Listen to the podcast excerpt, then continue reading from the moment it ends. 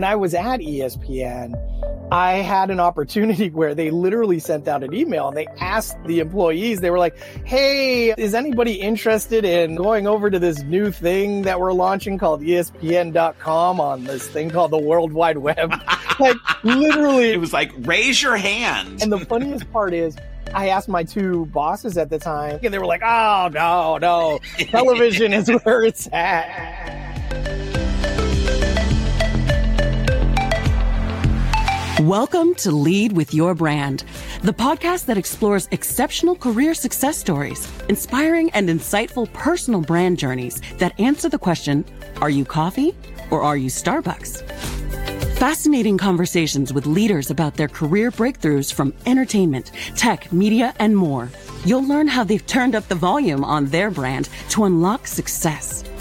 Firsthand, uncensored, and real, as told by people who've been there and plenty of inspiration and practical tools to help you lead with your brand every day as you drive towards your next career breakthrough. And now, here's your host, personal branding expert, diversity advocate, and keynote speaker, Jason Patria. Hey, everybody, it's Jason Patria, and you are listening to the Lead with Your Brand podcast, which is the show for people just like you who are looking to turn up the volume, show your value, and lead with your brand to your next career breakthrough. Well, we've got an amazing show for you this week. I've got a fabulous guest. It is James LaValle, who is the Vice President of Global Marketing at the Trade Desk. But before we get to James, I want to give a big shout out because because it is Black History Month. And we are celebrating at the Lead with Your Brand podcast by launching a new page called Black Voices, where we are amplifying and celebrating the voices of amazing executives, leaders, and innovators who just happen to be Black. Check us out at leadwithyourbrand.com slash black voices to see the full page with all of our amazing guests over the past three seasons. But before we get to our guest, James, I want to talk a little bit about being on stage. That's right. You heard me. In your career, you're always on stage. Now, I know that it is easy for us to think about being on stage and off stage, but the reality is, is people are looking at you all of the time. You're constantly leading with your brand. Now, you know, I am obsessed with the Olympics and I have been watching the opening, the closing, the figure skating, the the skiing, the half pipe, all of these sports. And it just reminds me of the fact that we're always on stage. It breaks my heart to see these amazing athletes walk off of the skating rink or the slope and completely turn into another person. Now, I know we have seen that time and time again, but it is such a perfect example that we're always on stage. You can have a beautiful skate. You can have an amazing amazing ski. But if you get off and suddenly you're yelling at people or you're frowning or you're making faces or you're having an argument with your coach, or even if you're one of those coaches that's smiling in the kiss and cry and then you chew out your athlete there, guess what? That becomes your brand. It's not just what happens when we're on stage. So think for yourself. I know none of us are Olympic champions being out there on the world stage, being covered by international media, but think about it. It's easy for us to get in front of a boardroom and do a presentation. We know that we're on, but guess what? They're watching you before you present. They're watching you when you walk to the restroom, when you leave, when you interact with the security guard there. You're always on stage. Now, I will share a fun or interesting little story that I think about in my career. You know, about 20 years ago, when General Electric had bought Universal and created NBC Universal, I had the opportunity for this stretch assignment that I volunteered for to help really create one of these great big GE meetings for one of their employee resource groups. And I was going on all cylinders. I was bringing my brand filter to make this a signature project. I was a showman. I was getting up on stage and hosting and interviewing people and being the ringmaster and host there. I was being a super connector. I had leveraged all of my contacts across the industry and the organization to get the best speakers to fly into this meeting in Chicago and take time out of their day. And I was curating and helping people network. I was being a storyteller by telling my own story and interviewing other executives about theirs. I was being a first mover by helping create this first meeting for this employee resource group. I felt like this was a great opportunity for me to showcase my brand. And I was talking to the executive sponsors of it and they came up to me and it was after the first day and it was going so great and they loved it. And they talked about, you know, tomorrow we're going to give out some awards for this group.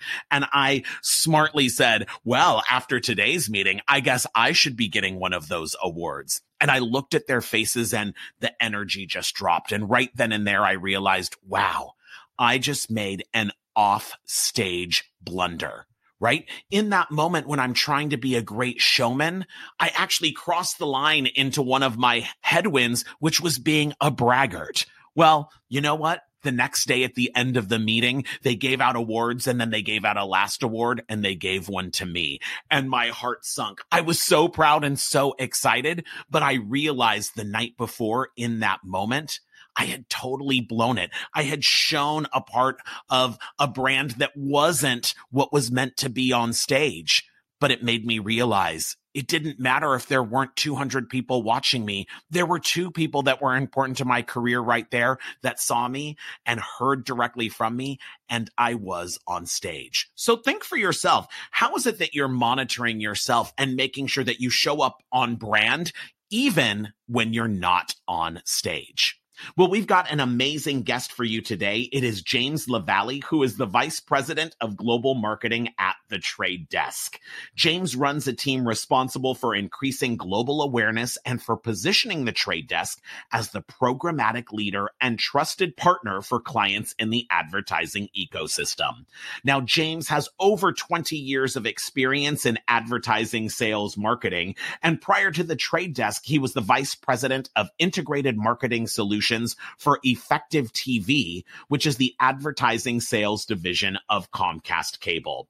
He also worked at NBC Universal, overseeing the ad sales trade marketing efforts for NBC, USA, Sci Fi, the WWE, and Chiller networks, and has also worked for Discovery Communications, VH1, and ESPN. We'll be back in just a few moments with James LaValle. For over 25 years, Jason has coached, trained, and developed thousands of leaders and executives, helping them achieve their next career breakthrough. He's a featured speaker at global conferences and companies to help everyone bring their best authentic self to work, show their value, and lead with their brand every day. Get more tips and tools at leadwithyourbrand.com. And we are back. I am here with an awesome guest today. It is James LaValle, the Vice President of Global Marketing at the Trade Desk. James, what's going on? Nothing much. How are you? Thank you so much for having me. Of course, I am fabulous. I've been dying to have you on the show. So, James, let's jump right in. When you first meet people, and I know you are in the marketing and sales business, how is it that you introduce who you are and what it is that you do?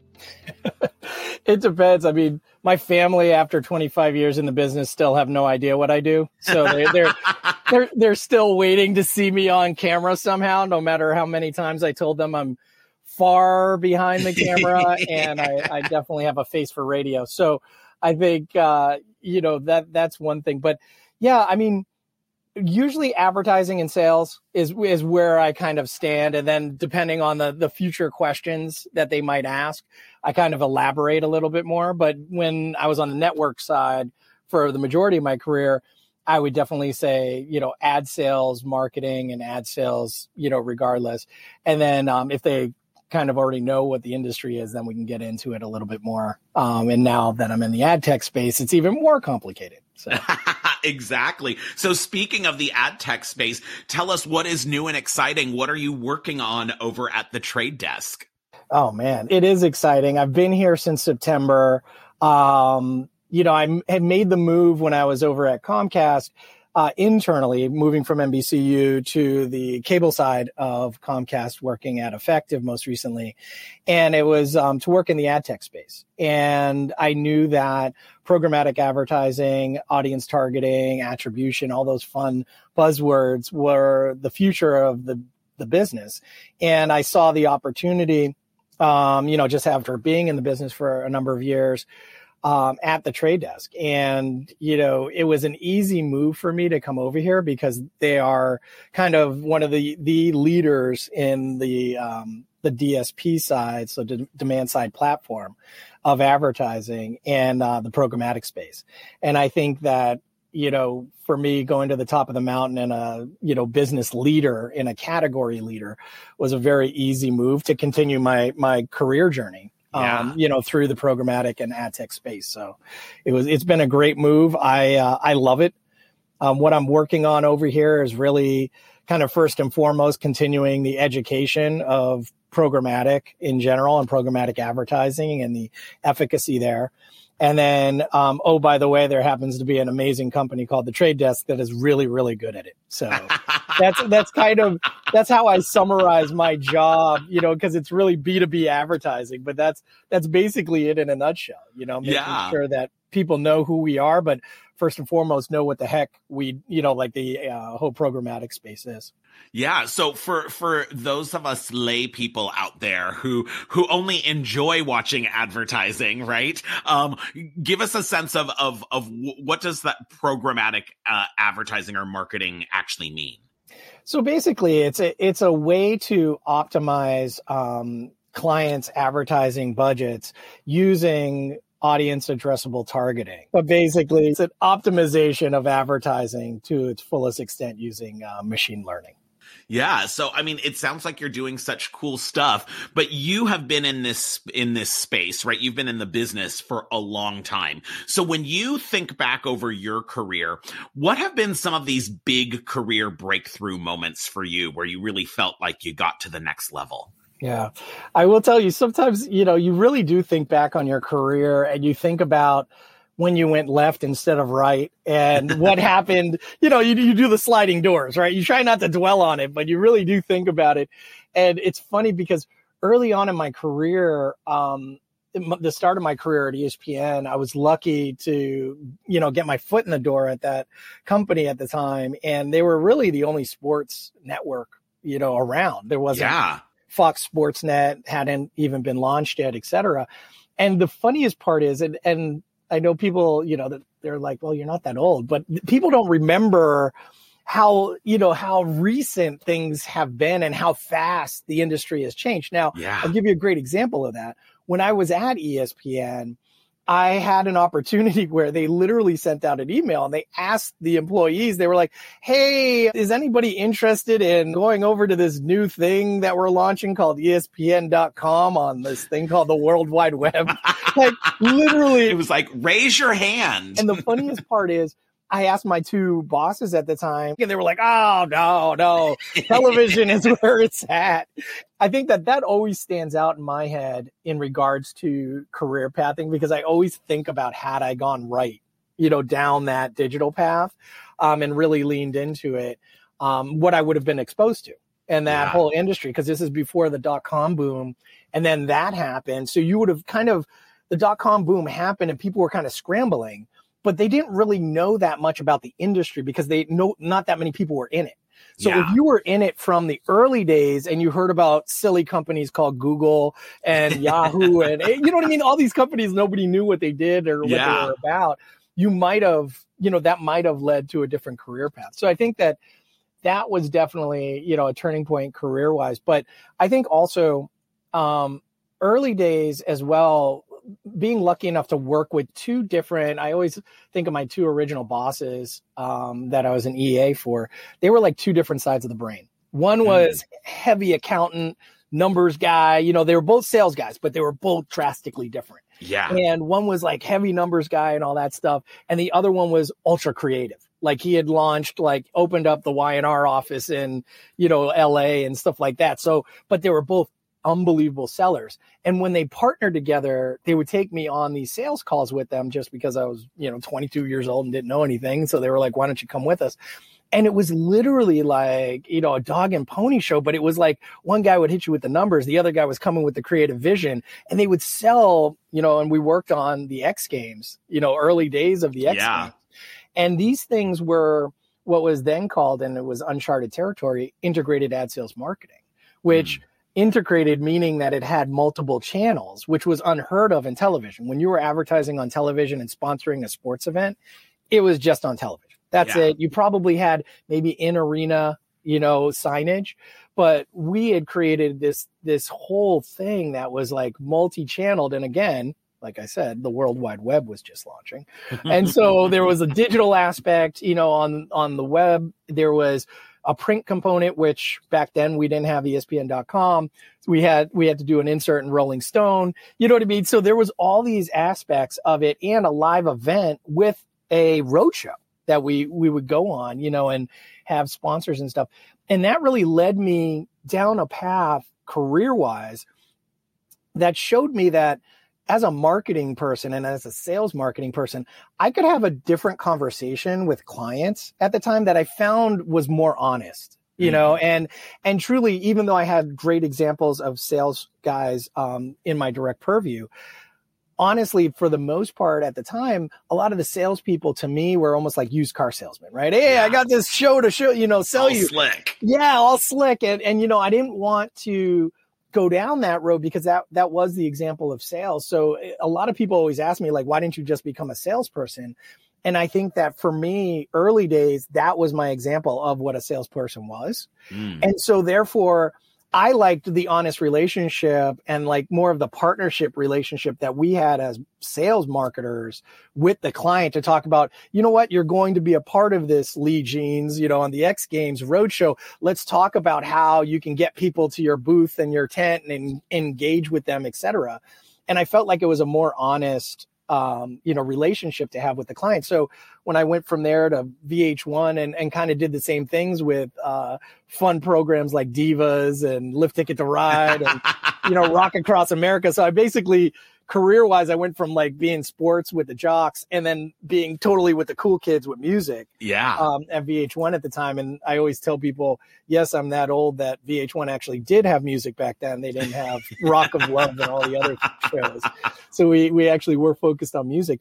But it was interesting because fast forward to today, I had a lot of interviews before I came to the trade desk. And it was interesting because a bunch of the interviews were for sales positions. And yeah. I was very confused because I was like, well, I'm not like your traditional seller, even though I have sold, you know, along with my, my sales counterparts. And they were like, yeah, you know, we're looking for people who are more partners, you know what I mean? Mm. And position themselves as a partnership sale.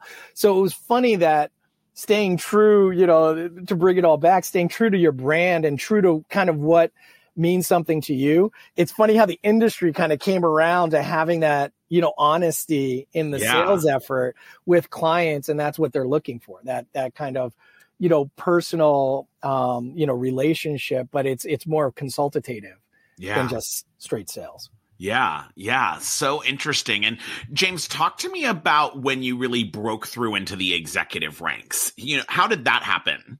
I think it, it, it, you know, it happened while I was at um, Discovery, truthfully. And I think that it was an interesting progression because – when I got there, Discovery had so many networks and I was in charge of, you know, a handful. And it's kind of hard to remember because literally while the, the 12 years I was there, I swear to God, we, we launched like 14.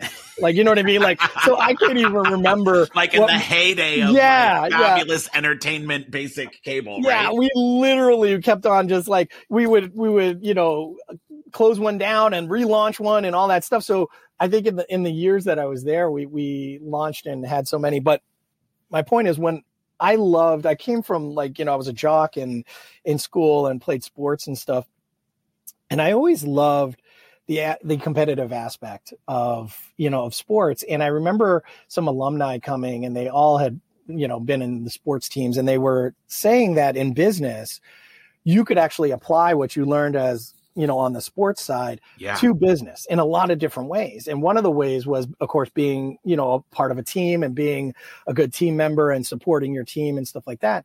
But the other way they were saying from a competitive aspect they found the same competitive spirit that they had in sports in business. And mm. they loved being you know pitted is the wrong word but you know you being one of many so like if you were a sales assistant you were one of like 50 sales assistants so therefore there's everybody else is your competition Yeah. and and i always felt like i thrived in that type of environment Mm. and so when I got to Discovery, I was one of the, you know, like the business um, managers for a certain amount of networks. So I was sitting there going, my networks are going to be number one and I'm going to work with my sales team, you know, and support them the best I can and all that stuff. So I think that it was just, you know, a matter of putting my nose down and really grinding. But, you know, I kind of let, you know, my work speak for me at that Mm. point where the sales leaders on those networks were like, no, James is doing an excellent job. So that when it came an opportunity for that next level, you were on the short list of it because it was clearly you were better than, you know, your, your, your competition, as it were. So I think that that was really a turning point for me. And then, you know, progress through there where I went from like a handful of networks to then my job completely shifting to all the networks. Um, and, and so I was like, kind of did the B2B um, shift over there as well. And then really it started becoming, I was very unique in regards to what I did. And so therefore that in and of itself, being an expert at what you do was really a fast path for me to senior management. And that's where I got my VP stripe, you know, over there. And, um, you know, I had a great team and, and did some amazing work, but that's kind of where that pivot happened. You know what I mean? Where it was like, it it was just all of a sudden you found this niche and you were like, wow, this is very unique to what I do. And at the time, there wasn't a lot of B2B work in our industry yeah. on the network side. So it was um it was pretty unique and getting to work across all those brands was like you work for the same company but you worked on a multitude of different opportunity, you know, different networks. Yeah. So it sounds like your path was really like, how do you demonstrate right on the field, the field of, mm-hmm. of, of business in a way that you can get on that short list for the Yeah. bench? And then it was all about really specializing where you were like the go-to guy, right? Yeah, yeah, and and it, it does go back to building your brand too, because it, it goes back to, you know, what what tenants do you want people to to talk about? And it's like my first day when I walked in at Discovery, um, I walked in and we we had a big meeting down in Silver Spring, Maryland. So I didn't even know where you know I had my first day wasn't even in the physical office in New York. I had to go down on the train to um, to DC, and I see the president of sales who I had not met. Um, you know, because I'm a manager at that point, you know, a lower level junior person, and he's walking with um, this SVP of sales, and all of a sudden the SVP of sales looks up and he's like James LaValle, and I'm like, oh my god, and it was an SVP that I had worked with at ESPN. Now, Mm. for those of you listening, this is before LinkedIn, so we didn't know where people went. You know what I mean? You kind of Yeah. had to. It was harder to keep tabs on people. Yeah. So this is the crazy part. So he goes, he introduces me to Joe Abruzzese, one of the best, you know, salespeople in the business of all time, who's our president of, of Discovery. And he goes, Joe, you know who this is? This is James LaValle. We work together at ESPN. He's a great guy, blah, blah, blah, blah, blah. And he starts just, you know, spitting all this great and positive stuff. Well, come to find out, he's only one out of like 11 people I worked with at ESPN.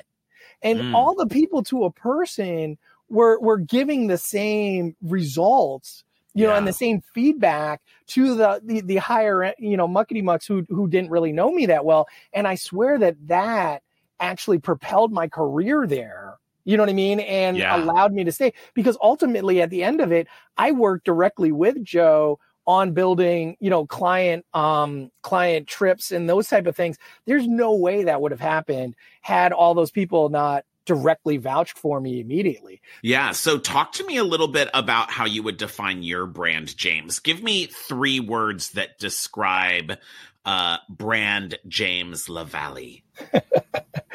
Uh, committed. Um, one thousand percent committed to the people that work for me.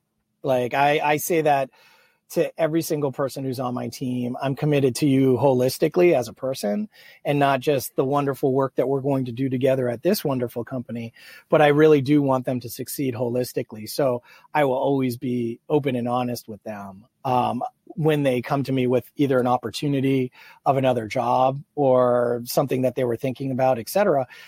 Look, I want somebody to work together forever. But yeah. ultimately, if I believe that by leaving wherever we are and going to the next um, place for this opportunity is going to, you know, in the long run be ben- more beneficial to you, um, 1000%, you know, like have them go, you know, as hard as yeah. it is, you know, because again, I don't ever see my relationship with those people ending after the four walls that we work at. Mm. Um, so I would say committed is definitely one of them. Um, right on the heels of that, I would say is loyalty. Um, yeah. I 1000% um, feel like you know when you're in business being loyal to people um on, you know versus being loyal to a company i always kind of you know it's always hard to say and it's no offense to any company that i've ever worked at yeah but you know having been laid off which i would highly recommend to everyone um having been laid off before you know i think that it really gives perspective you know yeah. and you realize that even in the scenario where I got laid off, I was, you know, it was a uh, last man in, first man out type of scenario where it was like a part of like 1500 people back then. Yeah. Um, at the company. So it wasn't even personal or anything like that. But at the same time, you know, like our team at that time was really small. You know what I mean? Mm-hmm. Like we were like scrappy, you know what I mean? And yeah. we were like a family, you know? And so they were as broken up as I was. And truthfully, a lot of other people, because of the packages that we got at the time, like deuced out immediately. As soon as they heard, they were like, I'm out. And I like, they had to kick me out because I didn't want to leave my team because I knew that we were only five people. Yeah. And they were, we were losing two people. You know what I mean? Oh, so I wow. knew that they were going to have to pick up the slack. So I actually l- stayed longer. You know what I mean? Where they were like, you know, they were like, thank you. But it was because I knew that you know it was um, again that lo- loyalty to the team and to the people versus the company. Because at the end of the day, I always say that people are should should think about this again in a sports analogy and be free agents. You know, and at any given time, depending on what's going on, like you could be on the chopping block. So just always having an eye to that, not necessarily drinking too much of the Kool Aid when you're at yeah. It. The third word is probably um, you know, I would say believe, uh, belief in my team and having trust. So I would probably say trust, truthfully, but having trust in my team. Um, I always say I'm not a micromanager. You were hired for a reason. Uh, your reason is the big, beautiful brain in your head um, and your experience. And I trust that my team knows what they're doing um, that I am just there as a potential Sherpa and cheerleader uh, to make them look good um, and uh, and advance their career any way I can. But really, it's um, trusting the people that that you work with and the team that you work with. So. Yeah, so I love committed, loyal, trust. James, talk to me a little bit about that trust piece because it's so interesting to me. As you were growing your career, right? It was kind of about being a superstar MVP, right? But then as a leader, you kind of have to stop doing those things. And as you said, you have to trust people. So how did you make that shift as you really became, you know, a leader, an executive to like be okay trusting that other people could do things um, instead of just doing it yourself. Yeah, I think that the the I mean, well, one of the easiest ways is when you actually hire the person uh, yourself. But when you when you inherit a team, I think it's quickly evaluating, you know, their strengths and weaknesses and or their areas of development, and then really kind of um, kind of coaching, you know, to each person directly. And I think that through that interaction and when, when they feel that you actually have trust in them, they will go to the moon. You know what I mean? Yeah. And, and it's really empowering to see. And that's why it's like, a, a, lot of the times you don't need to necessarily, especially if you have, you know, great seasoned, you know, veterans on your team um, with great experience, that you don't necessarily need to, um, you know, manage as much as you just need to coach. Mm. You know, so I think that building that trust, and as much as I can say, "Oh, I'm here for your career," I think it's it's a show and prove, right? So it takes a little while. As much as I'm learning, like I'm new to the trade desk right now, learning my team and getting that trust factor. And I think that it's one thing to talk the talk. Yeah, I'm here for you and all that stuff, but it's another thing to actually start looking at making inroads and doing certain things like, you know, career pathing and those type of things and asking certain questions personally about them that it starts to build that relationship. So I think that it, the trust goes both ways. So I always think that they need to trust me as a manager that I have their best interests at heart. And then um, ultimately, I need to trust them that they know what the heck they're doing, uh, basically until proven otherwise. yeah. uh, now, now, James, you talked about being committed, loyal, trust. Now, have those always been sort of tenets of your brand, or has that evolved over time for you? Uh, I think it's definitely evolved. Um, I think, you know, when I first got into the business, I was all about like, I just want to work for a cool brand. And, you know, it was all about the name and the kind of work I was doing and stuff like that. So I was a little bit more all about the company. You know what I mean? And that, that's what I was focused on, even though I got lucky in my first two jobs, you know, to work for an amazing team. You know what I mean? The people yeah. that were on that team, those teams were absolutely amazing. And I learned so much from them. But it was really about the company because when people started moving, like I had a director who did go on that right path and she went to digital. You know what I mean? When at ESPN. Yeah. And, you know, but it, it's like, um, even when it was, it was that I didn't, I still didn't go there. You know what I mean? I was like, no, no, I'm staying at the, you know, the core brand as it were. Yeah. Um, so well, I was about the company and I will say early on getting laid off at the second company at Viacom, really that was what kind of opened my eyes. So I think that early days, I was just like, if I can just get my foot in the door, I want to nose down, be the hardest worker. Again, starting to apply things that I applied to my sports world, which was, you know, doing more than the next person. You know what I mean? Mm. Staying late at practice and doing extra and always doing extra.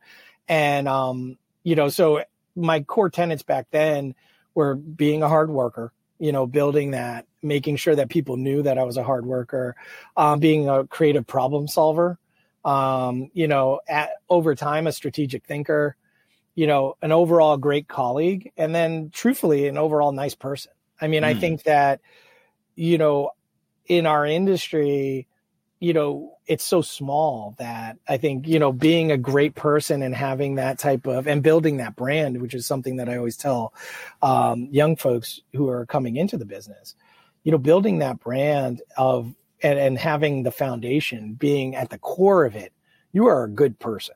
You know what I mm-hmm. mean? I, yeah. I, think that, that that's critical. And I, it would be something that I hope that people would say about me if, you know, if asked about like James LaValle. So.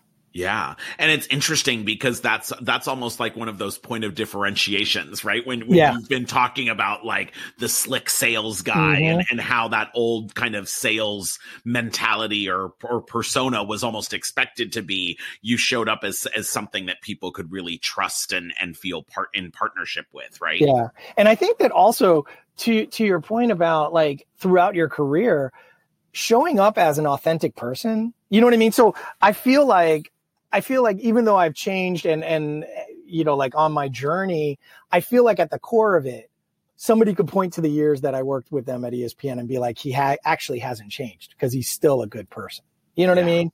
Like, yeah. and I think that that's, that's the consistent throughput, right? Exactly, exactly. And I think consistency in that, you know, sometimes you can sit there and uh, there's certain people throughout your career that you you start thinking about it, it's like, oh yeah, when they got promoted, whoo, man, that went to their head, and they're just like, don't pick up my phone calls, and you know, oh, we'll do lunch type of thing, and they they give the old adage. But I think that hopefully, um, you know, I haven't deviated that far from my core of who I was back then.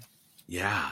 Now, James, I, I, always love talking to people who are in sort of this advertising and marketing space because you work with so many brands mm-hmm. about how do they translate and, and build their brand across all of these multiple media channels, right? Yeah. So what are some things that you do or you recommend with your brands and, and your clients to build their brand that you think we could actually individually use to build our own career brands? Yeah.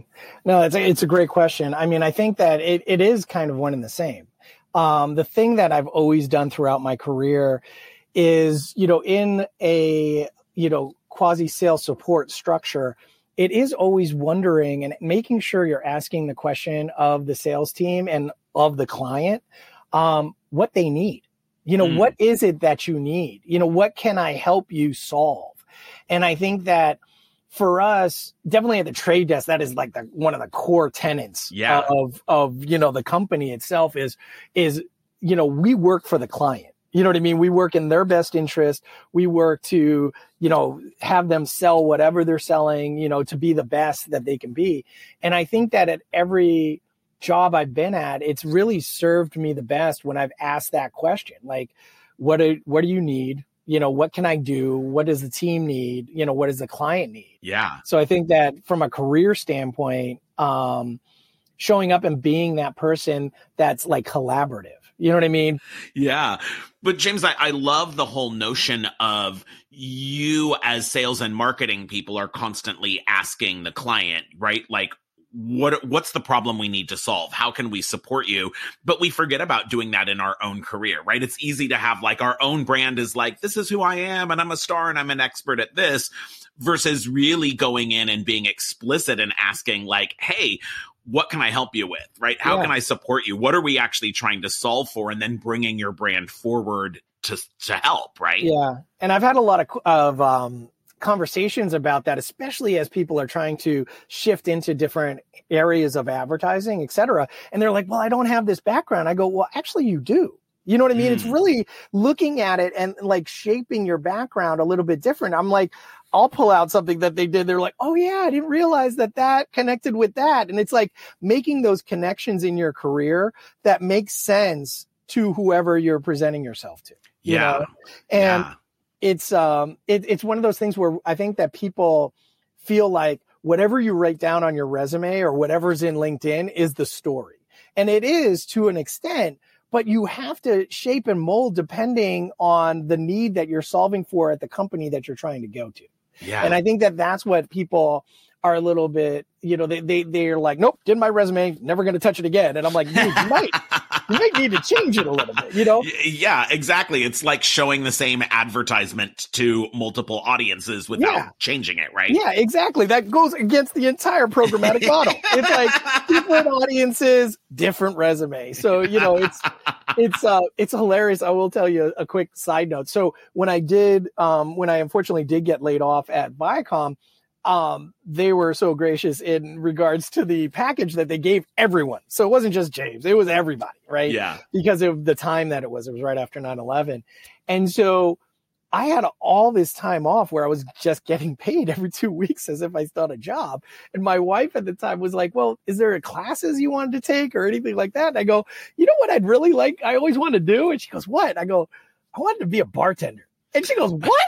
so I ended up I ended up going to New York Bartending Academy what? and got my bartending license and ended up being a bartender in um in a Brooklyn jazz club, you know, over over there.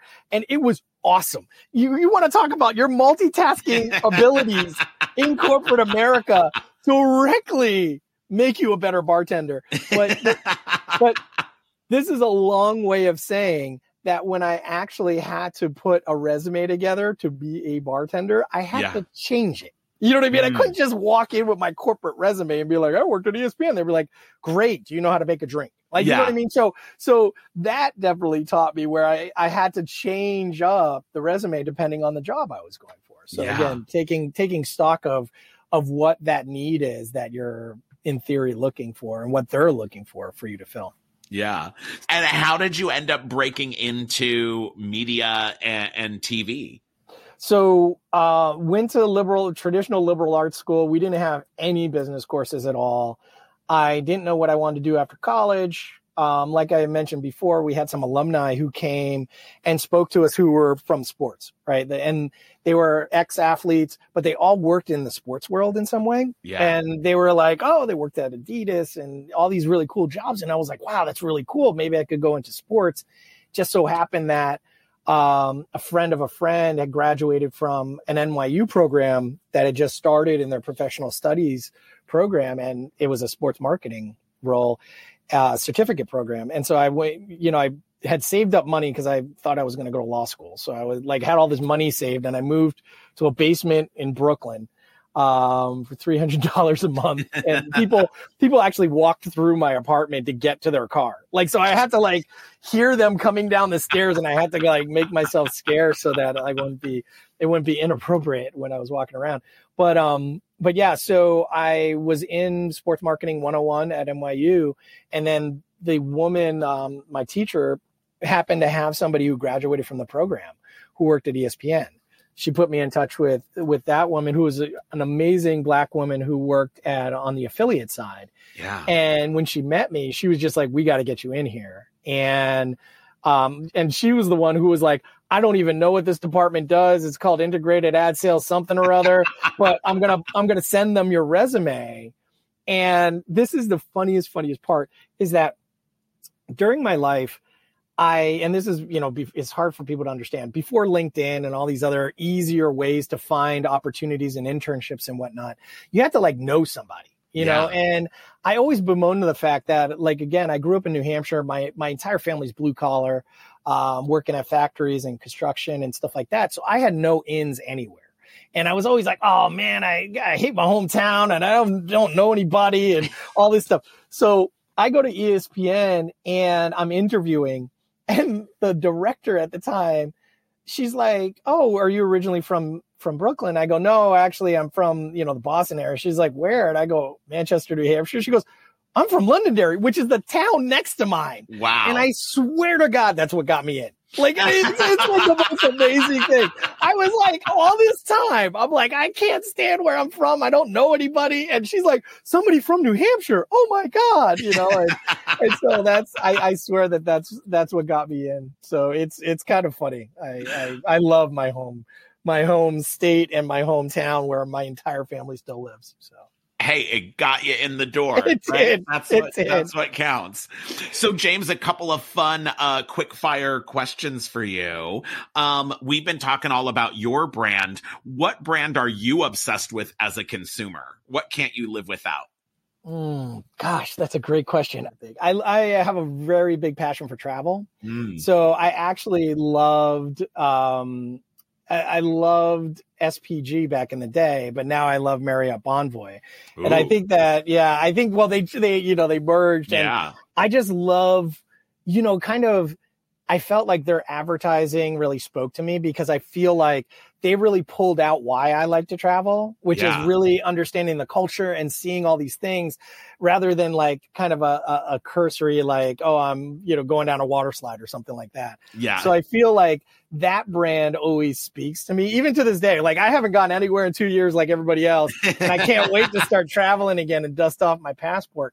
But you know, when I'm a sucker for like a picture and like, oh, from, you know, Bali or from wherever they're coming in from. And I'm like, oh, yeah. But the, like I said, that brand to me is really, I, I love that brand. And yeah. it's, um, it's a, it's like a passion. I just love travel. So. I love that. Now, if you were a car, what type of car would James LaValle be? Ferrari, 100%. My favorite Ooh. car, always loved it. Um, speaks to my track days when I when I was a runner. Um, I was a middle distance person, but like 400, 800, which a lot of people would say is a sprint unto itself. Um, yeah. So I, yeah, Ferrari hands down. And then finally, James, what's the best career advice that you'd like to pass on to our listeners? I would say no matter what industry you're in, realize how small the industry is. Mm. And you know it kind of goes back to what i was talking about when you're when you're really starting out and you're thinking about building your brand for one be deliberate and strategic about building it and think about it and i wrote down like i, I know it's old school to write stuff down but i wrote down on different flashcards and I put them up on a bulletin board at my house at the time in the basement in Brooklyn. Um, it was kind of like my little mini vision board, but it was kind of like words that I wanted people to associate with my work yeah. and with myself. And and I kind of always looked at those just to to make sure that I was on that right path. is he hard worker? Is he a good person? Is he, you know, like um, a great colleague and a and a great team member, etc. And because again, knowing that the industry is so small, know that there's one degree of separation. If I don't know somebody who's directly worked, you know, at that company, I can call one person to find out, you know, and yeah. so I can find out anything I need to know about anybody, honestly, probably via one phone call. And LinkedIn made it even easier because now yeah. you can see who you're linked in with. So it's it's kind of even easier than it was back in the day. So, you know, what do you want those people to say about you when you're not there? What what what brand do you want them to speak? What are the tenets of your brand that you want them to say? You know, oh, this person's a hard worker, etc. Yeah, exactly. Right. But it, it's like, I love that it is all about how are we being deliberate as you said right because showing up on brand is strategically around how do you get those endorsement deals yep. right like 1, how do you have these people the there to yeah. endorse you right yep absolutely i can't uh, yeah that's exactly the way i want to be endorsed by all those folks who you know have the have a lot more street cred than i did as a man. well, James LaValle, it's been amazing talking to you. Thank you so much for being on the show. Oh, thank you, Jason. It's been great catching up, man. I haven't seen you forever, so I, really I know. And hopefully, when we can travel again, we will see each other soon. Yes, absolutely. Thank you. And thank we'll you. be back in just a few moments with my final thoughts. Are you tired of not being recognized for your work? Are you ready to rise above the rest and accelerate to the next level? The Lead with Your Brand Career Breakthrough Mentoring Program will help you take control of your career, develop your own unique brand, and catapult you to a whole new level of success. You are a top performer, and the Lead with Your Brand Career Breakthrough Mentoring Program is what you need to get you there. Visit leadwithyourbrand.com to learn how. Well, I don't know about you, but I just loved my conversation with James. You know, you could just feel his brand going through. And I love that his whole key notion was about being deliberate in your brand. You know, the favorite thing that he said to me was that whole notion of early in his career is writing down, putting pen to paper and putting those words that he wanted people to remember him by. Now, you know, I talk all about creating brand attributes, and this is why you want to have your list of words that you know and desire people to describe you as. When you put those words down on paper, and in fact, I'm going to challenge you do it old school. I want you to put it on post its. I want you to stick it on your wall. In fact, when I'm sitting in my workstation, I have my words like Hollywood and super connector and advocate and storyteller and showman. I have those all on post its where I can see them every single day. Because when you look at those words, you're constantly bringing yourself back to what are the actions and behaviors that I need to demonstrate on this call, in this meeting, doing this presentation that is going to help people see me as those deliberately selected brand attributes. Well, that's our show for you for today. If you loved our conversation with James, make sure that you are following us on iTunes or wherever you get your podcasts so that you get a brand new show every single Tuesday. And remember to check out our Lead with Your Brand Black Voices page where we are amplifying the voices of amazing business executives, leaders, and innovators who just happen to be Black or African American.